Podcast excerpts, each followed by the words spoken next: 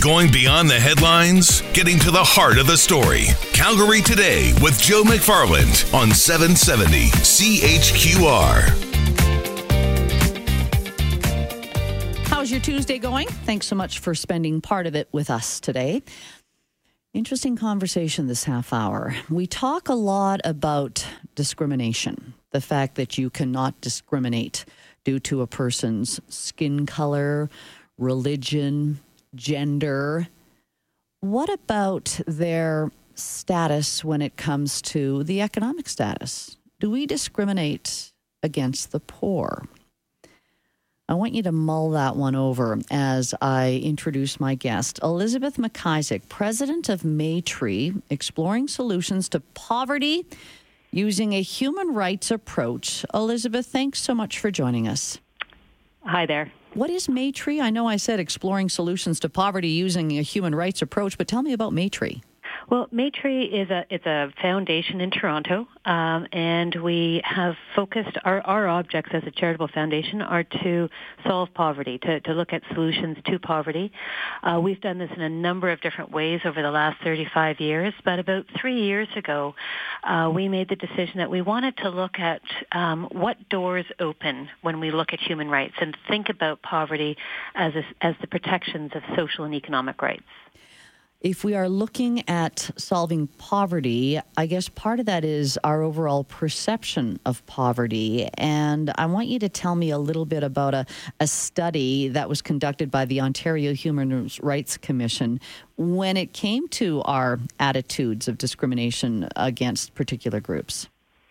Well, uh, the Ontario Human Rights Commission um, early in 2017 went to field with a survey, and they surveyed about 1,500 Ontarians, and they asked a series of questions on a whole bunch of different ranges on, on a number of different grounds of discrimination.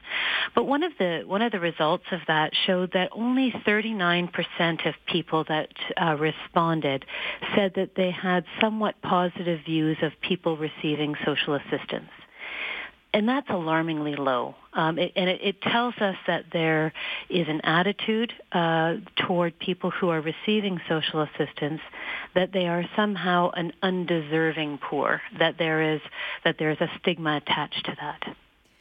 When you then say um, discriminating against the poor, how do how do we see that? Because I, I know when we talk about discrimination against maybe a sexual preference, a gender, a race, skin color, those are fairly obvious. But what do you mean by discriminating against the poor? So it can come up in a number of different ways. And in, in, Ontario, we have a, a, an MPP who is putting forward a private member's bill to amend the Human Rights Code to include this, to include social condition, it's called. And the areas that they see this affecting are things like you apply for an apartment um, and you're not given the apartment because perhaps you have what appears to be unstable employment or you have other trappings of being poor that would, would indicate that you may not be uh, relied upon. Uh, currently in Ontario, you can't be discriminated against in housing um, if you're in receipt of social assistance, but this would open it up much more broadly. Um, another example, I think that that um, that we've heard about here in Ontario, and I'm, I wouldn't be surprised if it happens elsewhere, is when you receive social assistance, you you have uh, you're entitled to a voucher for, for dental care, a certificate to get dental care, and there are regions where there's not a single dentist who's willing to accept that certificate, and they're allowed to say no, and so that's discrimination based on your social condition.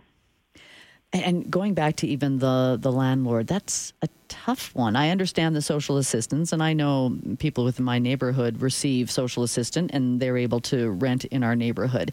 But ultimately, doesn't the landlord have to look at the applicant to see if they are going to be a good tenant? They do, um, but they, they can't make an unfair determination um, or assumption. So it's the assumptions that you put against it. If someone puts forward that they have, you know, ample that they're they're bringing in enough money to cover, so that's that's a legitimate bona fide question on the part of the landlord. But if the landlord looks at the person and says, "Ah, I don't know," that doesn't look like someone I want to have in my building. Um, I'm not convinced that they're going to be able to hold down a job. It's those types of assumptions and stereotypes that become problematic. Mm. Uh, but then it's also um, hard to prove that that's why that person didn't receive the apartment. It's very hard, and, yeah. and so we, you know, we, when you talk to people who are working in housing with people who are difficult, having difficulty finding housing, it's very, it's tricky because landlords can. There's all kinds of very, um, you know, uh, pat answers that they can provide, um, and and it's very difficult to get at them when you talk about the changes to the Human Rights Code, and as you said, it was uh, the, proposed by this private members bill, uh, you're not allowed to turn people away because they are poor or homeless, have a particular genetic history, or refuse testing to determine genetic history, have precarious immigration status, or have a police record of any kind, unless that record is related to a bona fide occupational rec- requirement. Right away, I'm thinking of if you are a coffee shop and only customers are allowed to use the restroom. Would that be considered discrimination against the poor because they're not allowed to, they can't afford to buy coffees and they're refused the service of using a washroom? Does that fall in there? Um, I think it can. It depends on how it's executed. So, so you know, if if someone isn't a customer, if they haven't gone in and bought a coffee, then that's that's the that's how you can put it out there. Mm-hmm. Um, so, so I think that that can become, you know, that that can be seen that way. Um, when you refuse, when someone comes in and buys a coffee, maybe they have enough to buy a coffee, and they're they're sitting there perhaps longer than you feel comfortable, and you move them along, then that's when it becomes discriminatory the reality is this is going to be very difficult to enforce because we're kind of going right to the, the point of enforcement. Mm-hmm. Um, and, and, some of these things will never be enforced effectively, and we already know that with, for example, uh, receipt of social assistance in housing. It can be very difficult to prove. What it does, though, by putting it in place is it, it pushes our public conversation about what's acceptable and, and what are our values around this. And I think that's the equally important a conversation for us to have. What is our culture of human rights in this country? And, and what is our sense of dignity for each person? And, and that's, I think, as important as, and it, and it becomes, when we codify that in a, in a human rights code, that makes it a very tangible um, sort of stake in the ground for what our values are. And do you think ultimately, because I know uh, you say to end poverty, was that your term, or to eliminate poverty? Yeah, to, ultimately, if we are effectively protecting people's social and economic rights, then you would bring an end to poverty. And and I wonder if, in ending poverty, we have to end our view of uh, of the poor as well, because um, I'll be curious to see what my listeners have to say on the text. But do we have this misconception about the poor? And as you say, it becomes discriminatory. So, how do they move ahead if we are holding them down almost with our views? Well, and, and, that's and that's the the challenge of looking only at issues of discrimination. So a lot of our work is also looking at how do we create um, opportunities for people to move out of poverty, so that we are we have systems in place, and we are um, as governments and as as citizens and as other um, stakeholders in our community, we are creating the positive conditions, and there's a positive duty to create um, opportunities for employment, ensuring that there is housing available. Um, you know, if we look at at the national level, we have recently um, heard about a national housing strategy that is that is putting in place a right to housing, which is new in Canada. We don't have that articulated. And so I think that that's a step forward in creating some of those protections that are in place as part of our system. Elizabeth, I want to take a break here. Elizabeth McIsaac is my guest. She's the president of Maytree. Just looking at um, our perspective perception of poverty? Uh, do we discriminate against the poor? How can we change that, or should we change it? And especially when it comes to that view that the person who has found themselves in the situation, it was their choice. We're going to explore that after this. I'm Angela Kokott. That's my name. You're listening to Calgary Today on 770 CHQR and just having a conversation about our views towards the poor?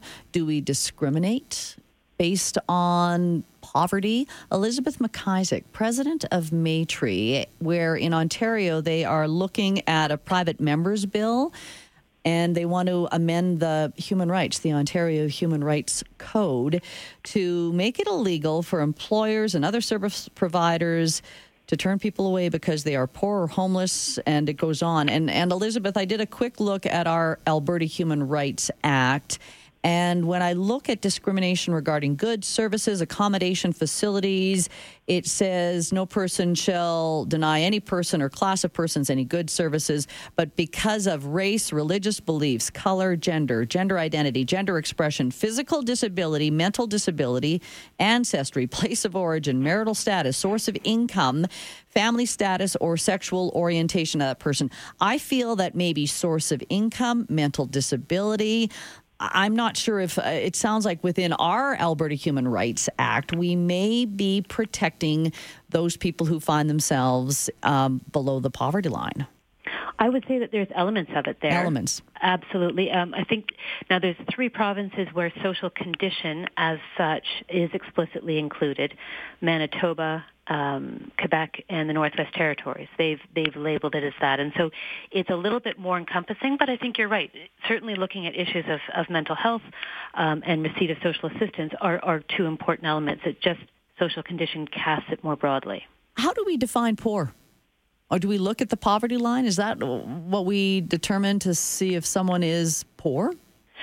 Um, so, so poor is poverty is is one thing, and there's a whole bunch of different measures, and there's lots of debate about yeah. how do we define that, and whether it's an average, a, a low income average, what is the is whether it's based on the cost of a basket of goods. There's there's lots of debate in the policy world about that.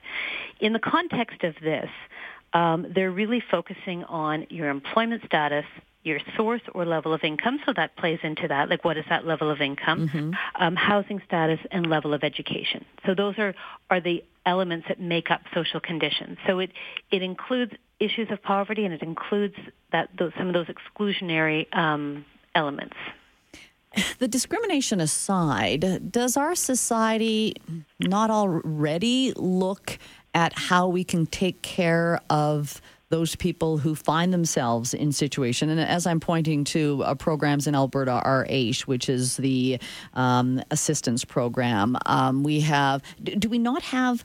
Things in place. You're you're focusing more just on the discrimination as opposed to how we treat these people overall. So, so a lot of the work that we do at Maytree is actually focused on the other, which is, you know, what are we doing to put in place a social safety net that protects people from falling through the cracks, um, from experiencing that poverty. And you're right, um, Canada as a, as a country and, and each of the provinces, I think, um, have have variations of this. We do have a relatively healthy social safety net. We have social assistance programs. We have disability support programs. We have a, a long list of, of benefits and supports to pe- keep people out of poverty. But there are holes in that safety net. It, it's frayed in some places. We have minimum wages that have, you know, uh, have perhaps not kept pace with the cost of living, or we have um, social assistance rates that don't keep pace. And you know, in Ontario, it's almost impossible to to, to live in Toronto and pay the rents that Toronto um, goes at, and and do that on a social assistance income, which is you know around eight hundred dollars a month for a, a, a single person. That's pretty hard to live on um, and to be fed and clothed uh, in a winter. And that leads me to what I often hear, and I'm getting some text on this that, wait, we already do this much for people who find themselves in uh, a more at risk population or a vulnerable population. Mm-hmm. And how much is it on the responsibility of that person because this goes back to um, a common complaint that we do as much as we can for them. Ultimately, though, what responsibility do they have to pick themselves up from poverty or from the state they find themselves in? So that's a really important question because we all have responsibility. We have uh, rights and responsibilities.